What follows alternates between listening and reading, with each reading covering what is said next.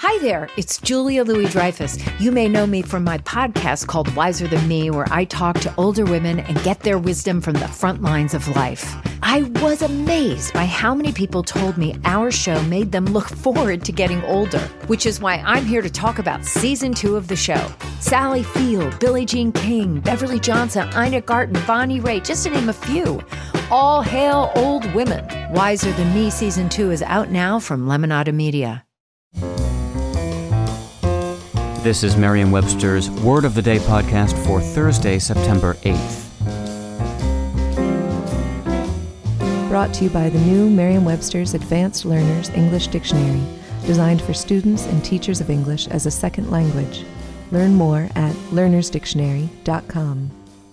The word of the day for September 8th is tutoyer, spelled T U T O Y E R. Tutoyer is a verb that means to address familiarly. Here's the word used from Glenn O'Brien's 2011 book, How to Be a Man. Perfect strangers tutoyer us or attempt to perpetrate socialite air kisses near our faces.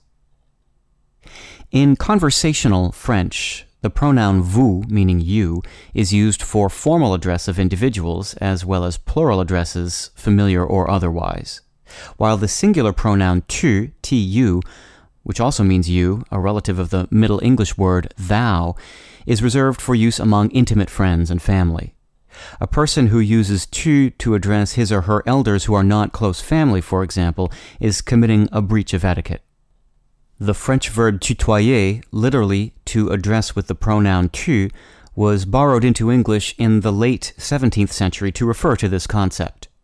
In many cases, the English verb is still used in reference to people speaking French, as English does not discriminate between intimate and formal address in its pronouns anymore, but it is occasionally used to describe casual address among close English speakers. With your word of the day, I'm Peter Sokolowski. Visit the all new learnersdictionary.com, the ultimate online home for teachers and learners of English. A free online dictionary, audio pronunciations, custom study lists, and interactive exercises are available now at learnersdictionary.com.